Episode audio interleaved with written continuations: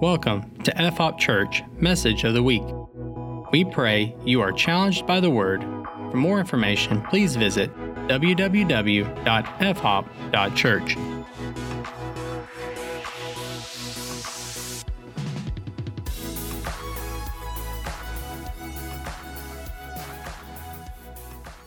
Good to see your faces. Turn with me to the book of Ephesians, the letter to the church of Ephesus. I'll say back in uh, last winter, going into uh, going into before we all got sent home in the spring because of the pandemic, we were actually going through the entire book of Ephesians, chapter by chapter. We're, we're not necessarily picking that up, but we're going to be in Ephesians a lot today. So if you'll turn with me to Ephesians, specifically chapter 6.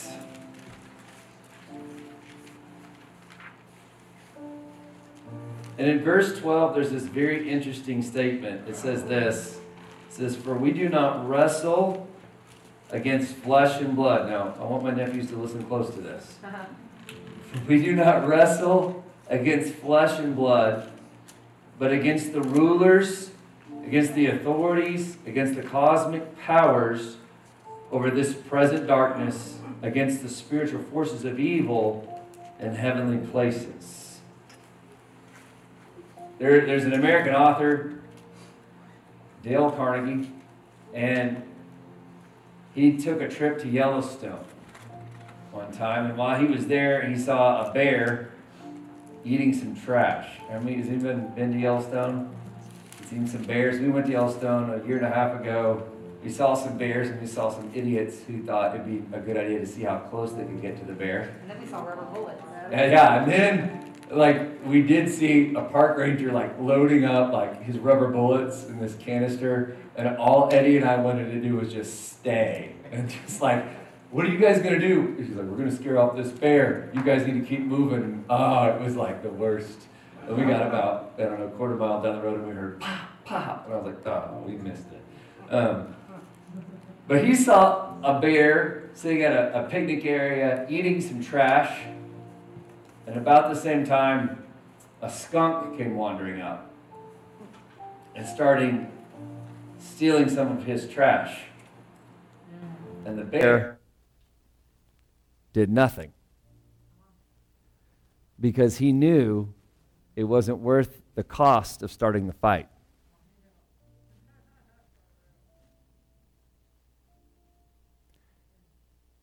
A few weeks ago, I, I preached on victory. I pre- preached on victory out of 1 Samuel 17, out of Daniel 3. In 1 Samuel 17, if you remember, that's the story of David and Goliath, right? Where David's father sends him to the battle um, where, where the Israelites are facing off against the Philistines. And so he gives him a bunch of supplies. And David leaves his sheep in the care of someone else because he's a good steward of what he has, right? And he goes off towards the battle with all the stuff his dad told him to deliver. And when he gets there, Goliath comes out and does what he'd been doing for the last 40 days. He begins to defy Israel. And, and even in the explanation of people like David's like, what's going on here? People are like, well, he's defying us. He's defying Israel. And, and David realizes there's something more than that going on. He's not just that he's defying Israel, is that he's defying God. Like he's defying the God of the armies of Israel. He's defying the Lord.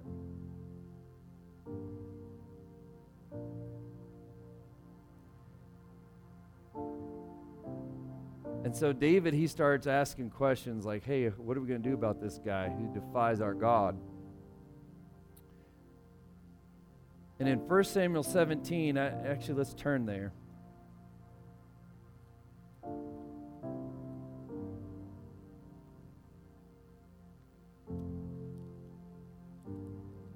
It's up towards the front. In 1 Samuel chapter 17, let's go to verse. Oh, let's try 28. It says, Now Eliab, now we've already met him once. We've already met Eliab once. We met him in the previous chapter. We met him in the previous chapter when Samuel came to anoint someone king in Jesse's house. That's David's dad. And so he comes, Samuel comes to anoint someone king, and here's Eliab. And when Samuel sees him, he's like, that's the guy. That's going to be king. And, and what's the Lord tell Samuel? Nope. He says this He says, Man looks on the outward appearance, but God looks at what? The heart, right? God looks at the heart. What we're going to find out is, is in that moment, we didn't see what was in this older brother's heart. But right here in this passage, a chapter later, we're going to get to see that. And what this older brother has to stand there and witness is his youngest brother being anointed king instead of him.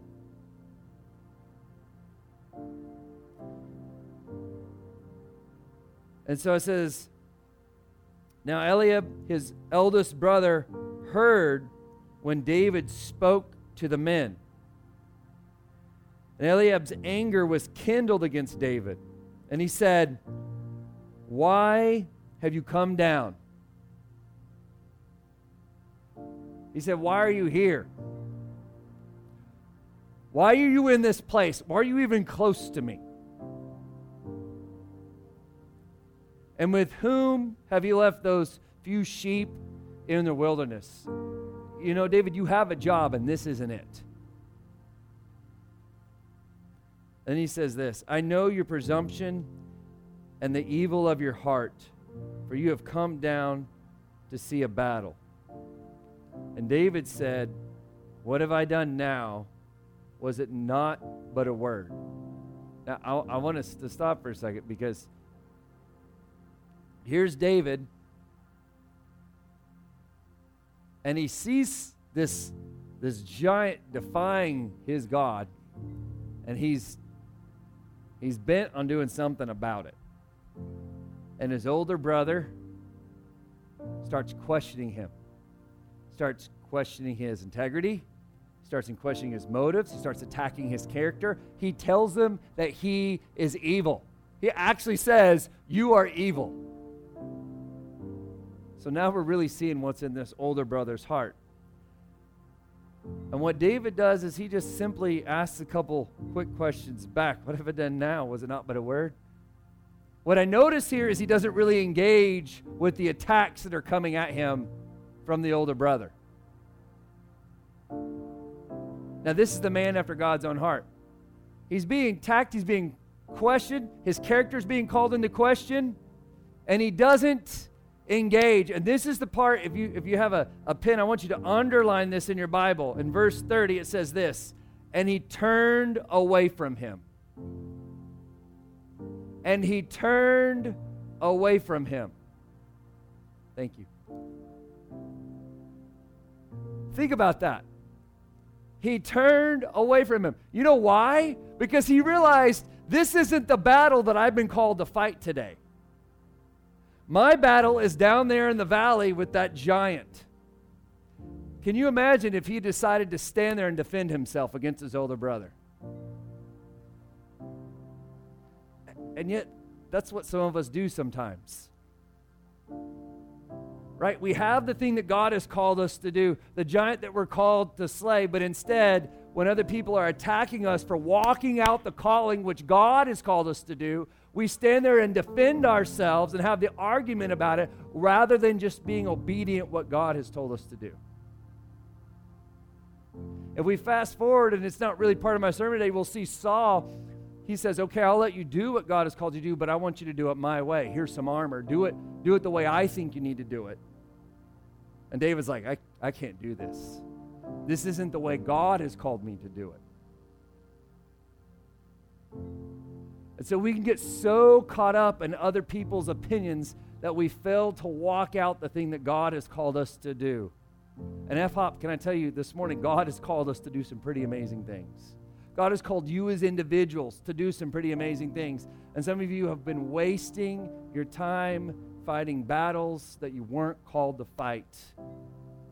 And David turned away from him. And David turned away from him. A couple weeks ago, when we were talking about victory, and the point was that victory isn't in the outcome. As we saw in 1 Peter 5, victory comes in the moment that you have faith in God, right? That's what it says. This is the victory that's overcome the world, our faith. So it isn't that I've killed the giant, it's that I have faith in my God to kill the giant. Like, the Lord is with me. That's when victory happens. And we talked also about Shadrach, Meshach, and Abednego, right? The three Hebrew children, who wouldn't bow to the image that they were told to bow to. It said, When the music plays, we want you to bow down. When the music plays, bow down. And some snitches were like, Hey, these Jewish folks aren't bowing down. Right? And so the king comes at them, and he comes at them hard. Listen, I made a law, and you're disobeying the law. And I talked about how they had victory before they ever got thrown in. It wasn't about that because they said, God's going to save us, but even he, if he doesn't, we're not bowing because, because they had victory before the outcome. But what I love is this, if you back up to Daniel 3:16, it says Shadrach, Meshach, and Abednego answered and said to the king, "O Nebuchadnezzar, we have no need to answer you in this matter."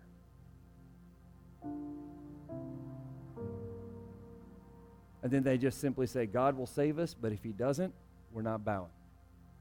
O Nebuchadnezzar, we have no need to answer you in this ma- matter. God has called you to something.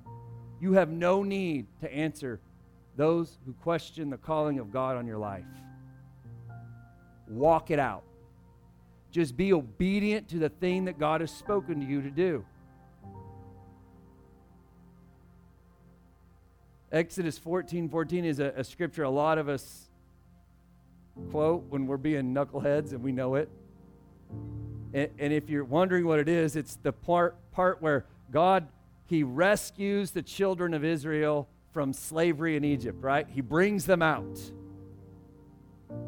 And they're like, Yay, we're free. And the Egyptians are like, Leave like all the plagues were coming. Remember the 10 plagues? They came and they came and they came, and finally the firstborn died. And, and, and the Egyptians were like, we don't, we don't, just leave. Here's our gold, here's our treasure. We don't want you here anymore. Just leave.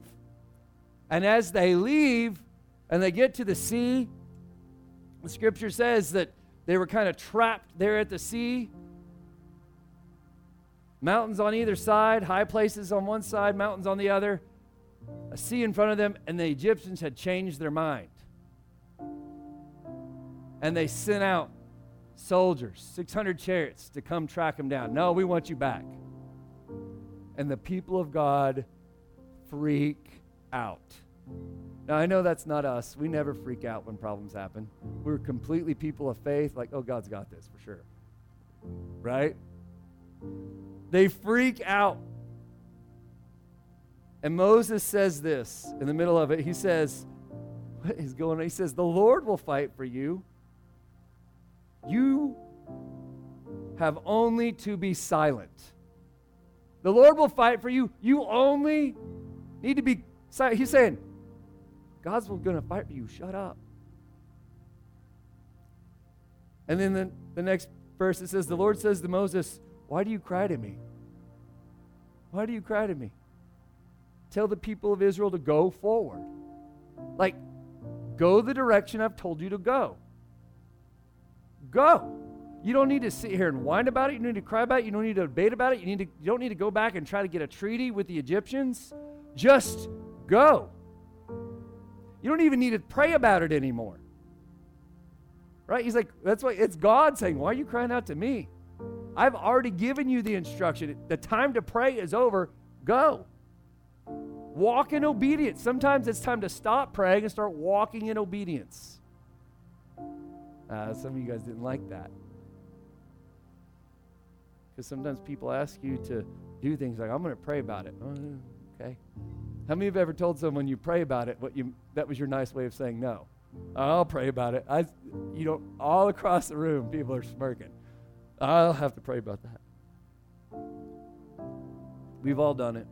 Christianese for no. Except for when you really do need to pray about it. Now you're like, darn it, Pastor Drew. Now, when I really do have to pray about it, they're going to go, yo, you're just saying no. I just shifted the culture of this church. When people say, I'm going to pray about it, they're going to actually have to start praying about it. In all three of these stories, David, Shadrach, Meshach, and Abednego, these children of Israel, I think where we, we get so much trouble is we try to fight our own battles. We try to take control.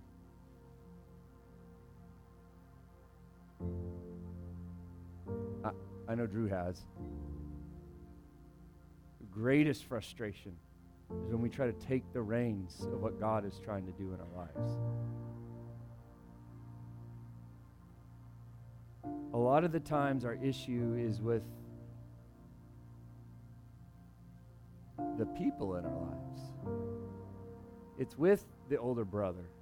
It's with the king. It's with, like, our employer. It's with our spouse. It's with our coworker, like our kids. It's these struggles that we have, and we feel like sometimes we feel like we have to control the situation. We have to control the way they think about us. And so we sit there having this fruitless arguments with our older brother when God is saying that's this is not the battle you're supposed to be fighting, it's down there.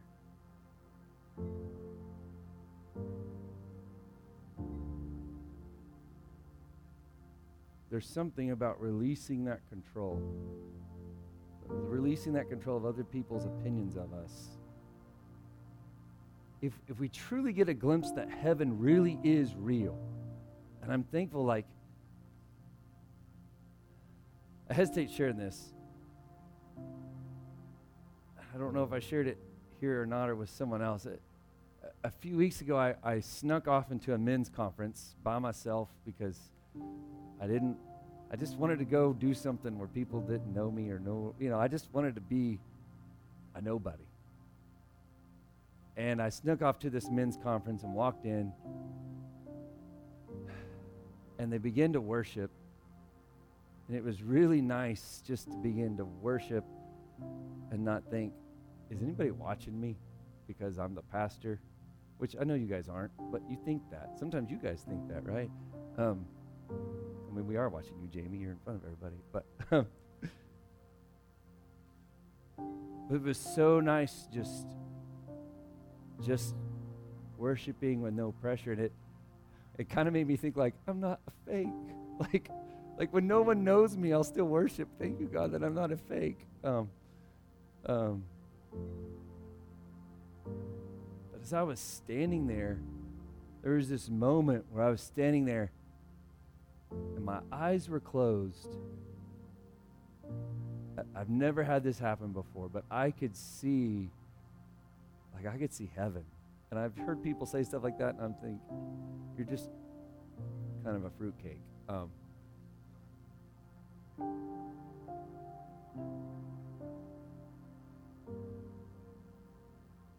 I didn't want to leave that moment because it was like heaven had never been more real to me than that moment right there. It was like I was standing in heaven until the point where I couldn't stand anymore.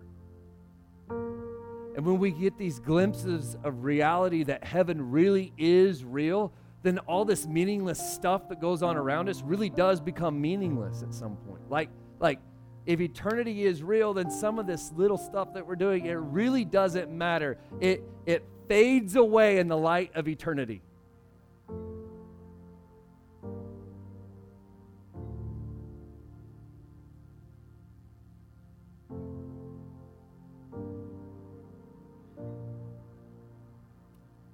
I want to read to you Matthew chapter 18. Because sometimes we get so caught up and hung up on the people around us.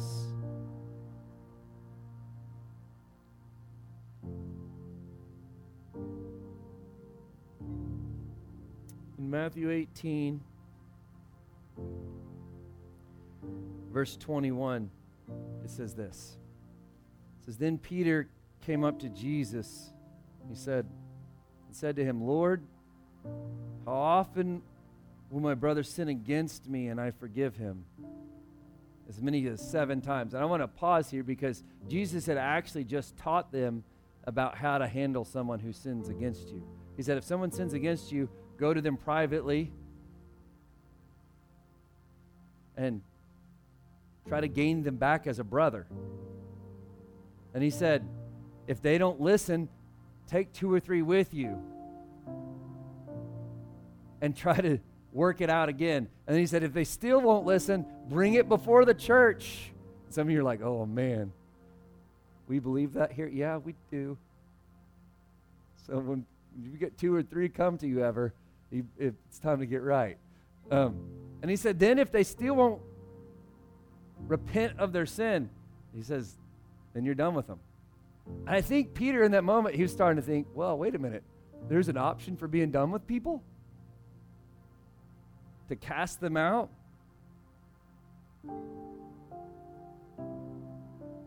So he says, How many times do I have to forgive, Jesus? Seven times? And depending on your translation, some say, Jesus says, I do not say to you seven times, but some say 77 times, some say 70 times 7. Either way, Jesus wasn't trying to give them a real number. He was using a little thing we call sarcasm.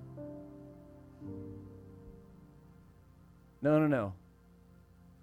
It's 77 times. My dad said one time he heard a sermon, he was about been saved about 2 years. He heard a sermon of this pastor saying, when you when you uh, when you get saved, you only get 490 sins and then God's done with you. And my dad was like, That would have been nice to know.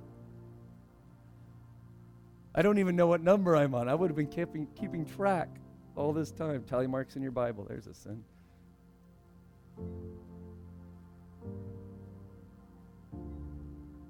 And Jesus tells the story. He says, Therefore, the kingdom of heaven may be compared to a king who wished to settle accounts with his servants. When he began to settle, one was brought to him who owed him 10,000 talents. I, my Bible tells me that 10, a talent was like 20 years' wages. one talent, 20 years' wages. He owed him 10,000. This is millions and millions and millions. And since he could not pay, his master ordered him to be sold with his wife and children and all that he had, and payment to be made. It was his right. So the servant fell on his knees, imploring him, Have patience with me, and I will pay you everything. And out of pity for him, the master of the servant released him and forgave him his debt. But when that same servant went out, he found one of his fellow servants who owed him a hundred denarii. And guys, this is like significantly less Sickness is just a few thousand dollars. Like, it's still a lot, but it's, I mean, you could work it off. And seizing him, he began to choke him, saying, Pay what you owe. So his fellow servant fell down and pleaded with him, Have patience with, with me, I will pay you. It's the same thing that he already did, right? And he refused when he put him in prison, and he put him in prison until he should pay the debt. When his fellow servants saw what had taken place, they were greatly distressed, and they went and reported to their master all that had taken place. Then his master summoned him and said to him, You wicked servant, I forgave you all that debt because you pleaded with me. And should not you have had mercy on your fellow servant as I had mercy on you? And in anger, his master delivered him to the jailers until he should pay all his debt. So also my heavenly Father will do to every one of you if you do not forgive your brother from your heart. You know what's you know what's insane to me is that you can actually experience the full forgiveness and grace of God, be completely forgiven. You can come down to the altar and pray, and God can forgive you of your sins. You can have that free moment, and you can be in complete bondage still. Turns out, forgiveness isn't effective if it just happens to you, it's only effective if it happens through you. Forgiveness isn't fair.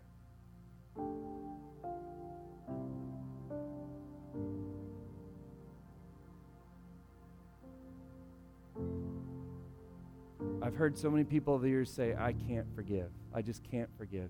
And when I look at the word, like, it never says that forgiveness is a can and can't thing, it's a will and won't thing.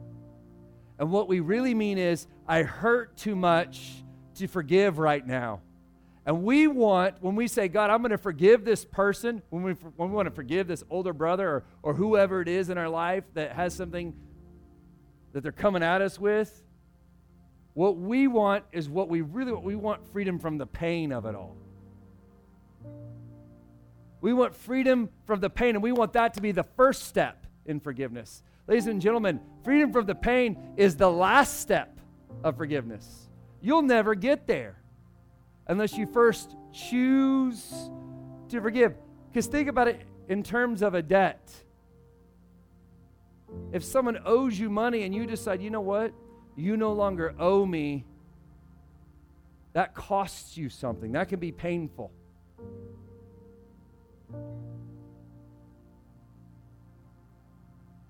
and not just at the moment you forgive it.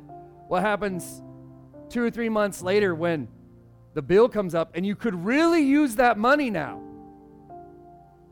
The money that you forgave. So now it's painful later because you could have used that in that moment.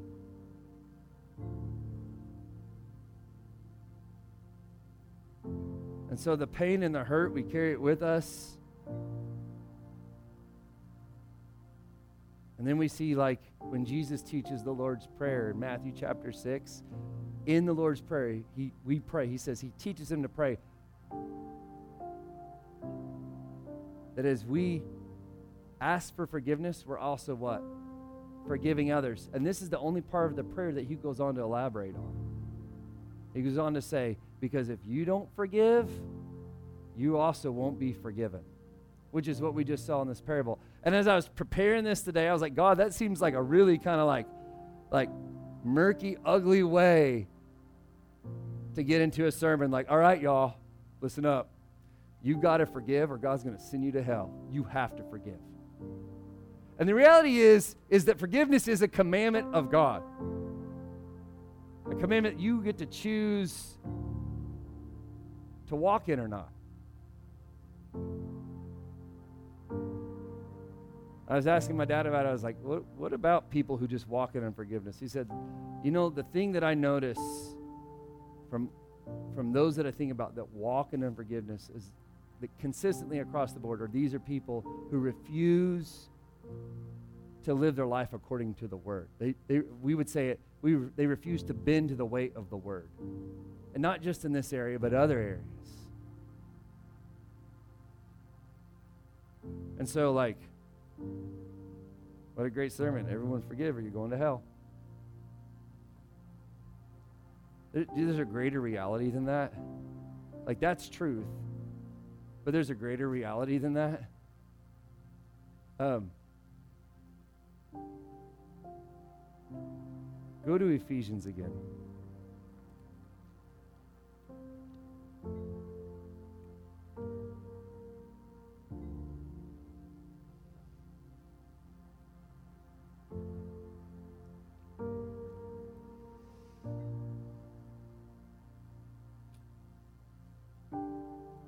In Ephesians 4.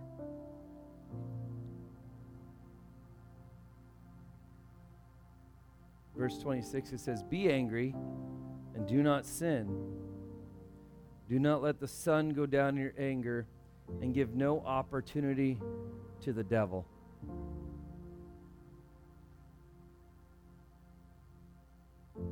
verse 28.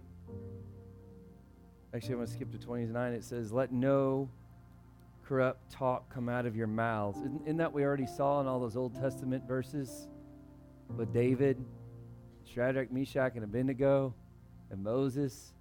Don't let no corrupt talk come out of your mouths, but only such as is good for what?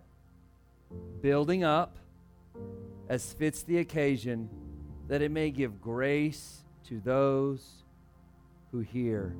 Did you know there's a greater reality than just than just I have to forgive or God won't forgive me? There's this reality of, and what the guy in that parable failed to grab hold of, the guy that owed the millions, was that he could now be a steward of God's grace. That's the way Peter puts it a couple times in other places in Scripture, that we are stewards of God's grace. I have received the grace of God, so now I can be a steward to do what? Give out the grace of God. Ha- have we received the grace of God this morning? Bear with me for just a second as I, I know this is the sermon I, I preached last week about our condition in ourselves, but a few verses for us this morning. Romans 6:23 tells us that the wages of sin is death, and, and that's the wage I've earned. Psalm 145, it says, The Lord preserves those who love him, but all the wicked he will destroy. Matthew 25, verse 46, it says that there will be some that go into eternal punishment. Ezekiel 18:20 says that the soul who sin or the soul who sins will die. James 1:15 tells us that desire when it's conceived give birth to sin and when sin it's fully grown it brings forth death. Romans 5:12 tells us that that death comes through sin. And death is spread to all men because all have sinned. In 2 Corinthians 5:10 it says that we all must appear before the judgment seat of Christ so that each one may receive what is due for what he has done in the body whether good or evil and, and, and on and on and on. Our condition in and of ourselves as sinners who deserve death. And as we talked about last week is that Jesus is so good is that he went to the cross to pay the debt of our sin. He died the death that we deserve and now we can have newness of life. And I don't think it's it's any um, mistake at all. Of course, it's not. It's it's the God of the universe as He hangs on that cross. What does He say? He says, "Father, forgive them, for they don't know what they're doing." Father, forgive them. If there was ever a human in all of creation that deserved to be unforgiving, it was Jesus hanging on a cross. And yet he declares, Father, forgive them. And He is our example this morning.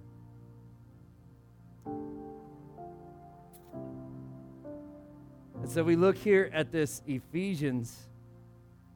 In verse 31, it says, Let all bitterness and wrath and anger and clamor and slander be put away from you, along with all malice. And I, and I love this next part.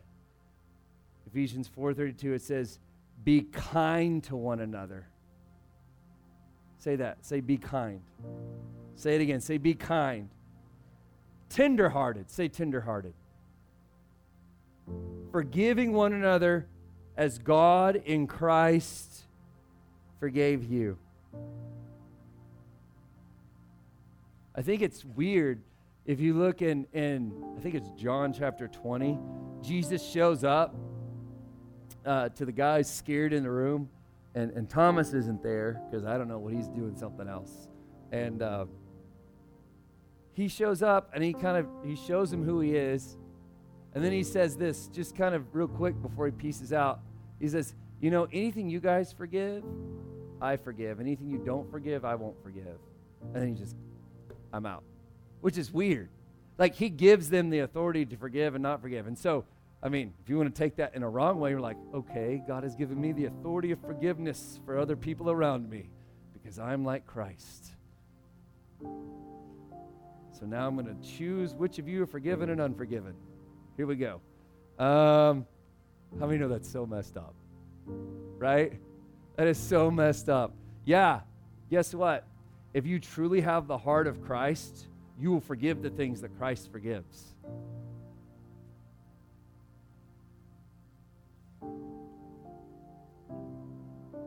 And the reason some of you are, are finding that that you're locked up in your in your abide time when you sit with the Lord, you're like, I just can't seem to connect with God, is because you're walking in unforgiveness.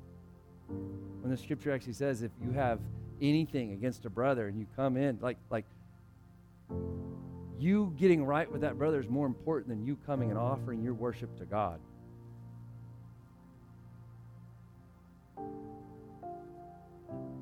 Like there's something about walking in forgiveness, not just so that we can be forgiven. That's selfish. I have to forgive so I can be. That's selfish. No, there's a greater reality. It says, I'm a steward of His grace. And as I walk in forgiveness to other people, I can bring life to them.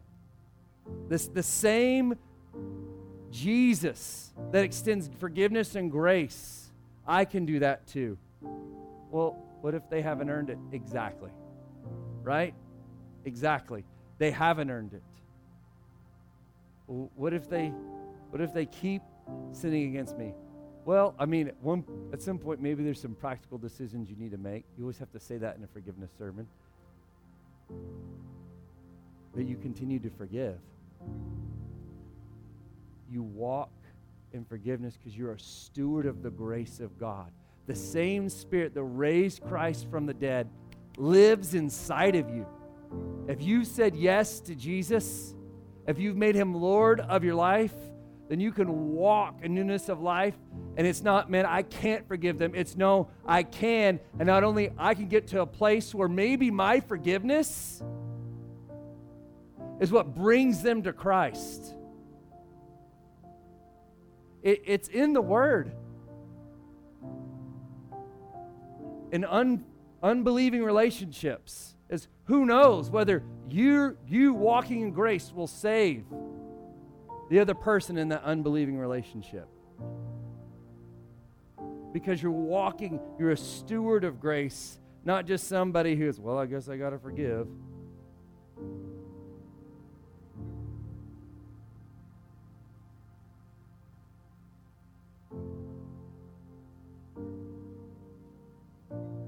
There, there's, a, there's kind of this lie that's been going around the church in America that that we were pretty all right folks before we came to Christ, and uh, God was just heartsick for us,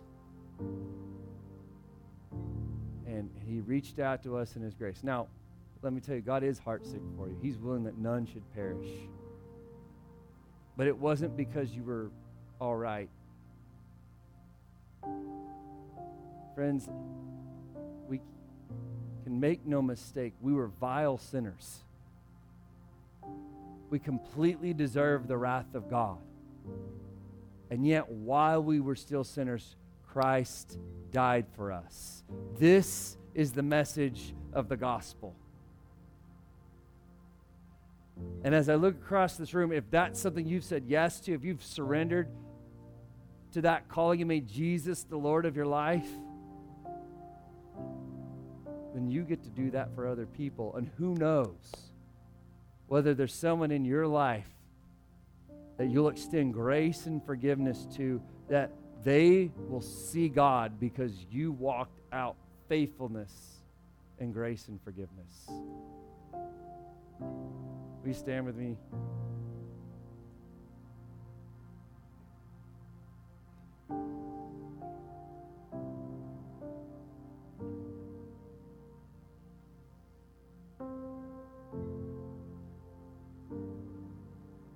God put this on my heart, and I was like, God, this is a weird sermon considering what I've kind of been preaching on the last few weeks.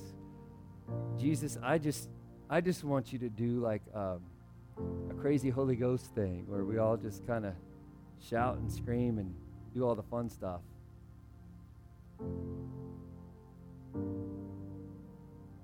And the Lord was pretty clear to me in that we we will be locked up in our hearts if we are not people who walk in forgiveness and grace. God, if He does move, it would only be because of His mercy if we're an unforgiving people. How often should we forgive? Seven times? No, no, no. Way more than that. Because that's what He's done for us. And so when we realize I've been forgiven of so much, and I don't really experience the forgiveness until it happens through me. It doesn't happen to you until it happens through you. And so, who do you need to forgive?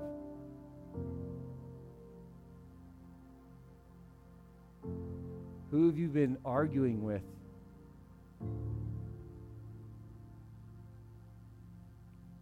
Who's that older brother in your life where you feel like you have to defend yourself? Rather than just being who God has called you to be.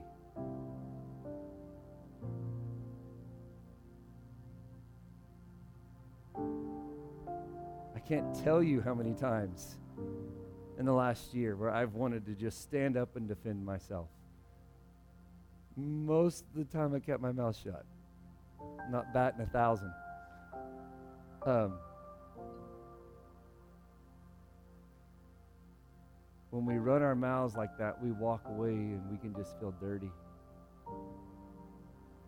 and soiled. Because instead of trusting God, we trusted our own logic and our own defense. It's time to stop defending who you are and start being proud of who God has made you to be. Be proud of your identity in Christ. Be proud of your identity in Christ. Know who you are. That requires you, you have to know who you are. And you know who I am? I'm forgiven. I'm forgiven. And if you really get a hold of that, I'm forgiven, it creates a humility in you that how, how could I ever hold anything against anyone again? Now just watch. Somebody this week's going to totally try Pastor Drew on this.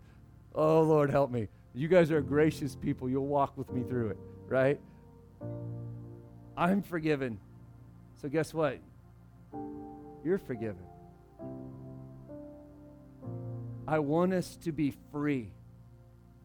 I want us to be free.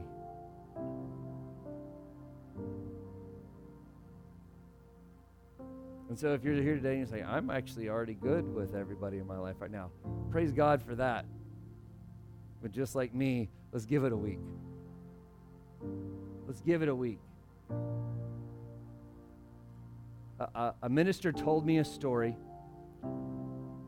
of a man who owed him a couple thousand dollars.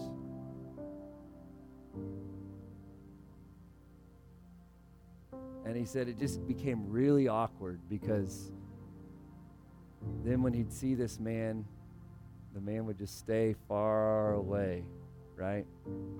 He said it wasn't completely the man's fault. It was my fault because he owed me. So I decided, you no longer owe me. I forgive you that debt. You know what? That healed the relationship. Now, if that's a thing in the natural, it's definitely a thing in the supernatural. You no longer owe me. But, Pastor Drew, what if that means pain later down the road? It might be. But we walk in forgiveness, even if it's painful. Ladies and gentlemen, walking in pure forgiveness killed Jesus. And we are called to be imitators of Christ.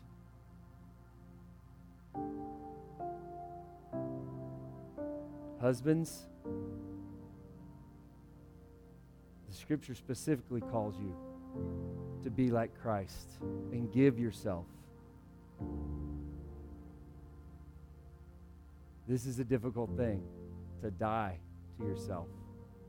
But we die, when we die to ourselves, we find true life. Amen? When we die to ourselves, we find true life. Amen? Let's pray. Father God, I thank you so much for your love and your mercy and your grace. God, across this room today, there's different situations and scenarios and all sorts of things going on. God, where, where unforgiveness seeks to live. Where, God, where we feel like we have to defend ourselves. God, I pray that we would be a people who so fully walk in the confidence of the forgiveness that you've given us, God, that freely as we have received, Father God, that we would freely give.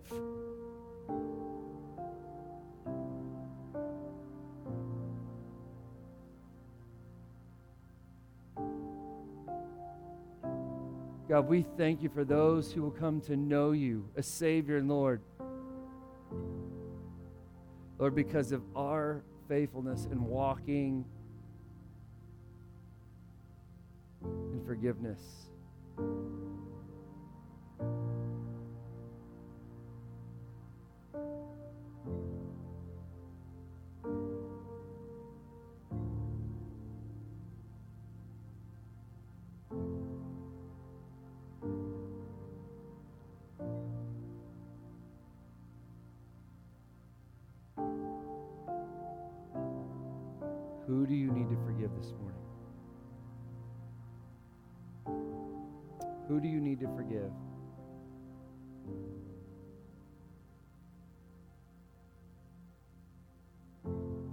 I say, just forgive them.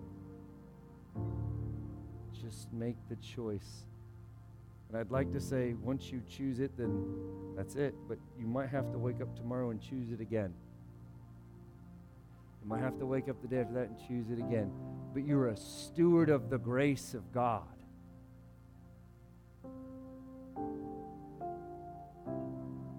And I you know what I know about Jesus? Jesus sets people free. Jesus sets people free.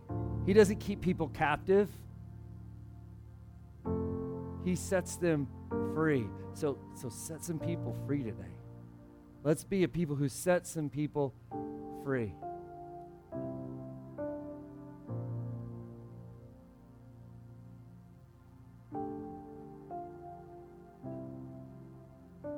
Ephesians 4:32 Dearly beloved be kind to one another tenderhearted forgiving one another as God in Christ has forgiven you. I, I know this is simple this morning. I know it is. But but this this is how we break forth into a revival. It, it really is true that God has been meeting different people in our congregation during their quiet times, during their abide time. It really is true. This week, I want you to grab hold of that. Like Jesus, if something's happening during quiet times, I want it to happen to me too. Not, not so that we can be like, hey, I was one of them. I, I got a good quiet time, you know, buzz or whatever. Woo, Jesus. But God wants to transform us so we can change the lives of people around us. And so we're going to be people who walk in obedience to the calling of God. Like David, there's a time to turn away from that and not listen to those other voices.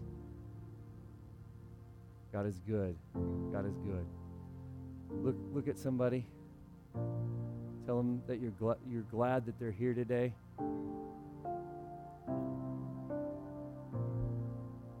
If there's someone you need to forgive, maybe some of you there's a phone call you need to make today.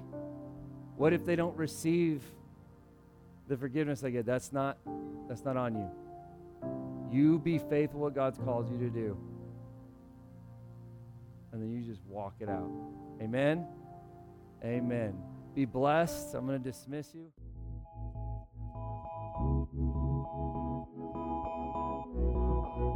Thank you for listening to this podcast. For more information, including service times, contact information, and online giving, please visit www.fhop.church.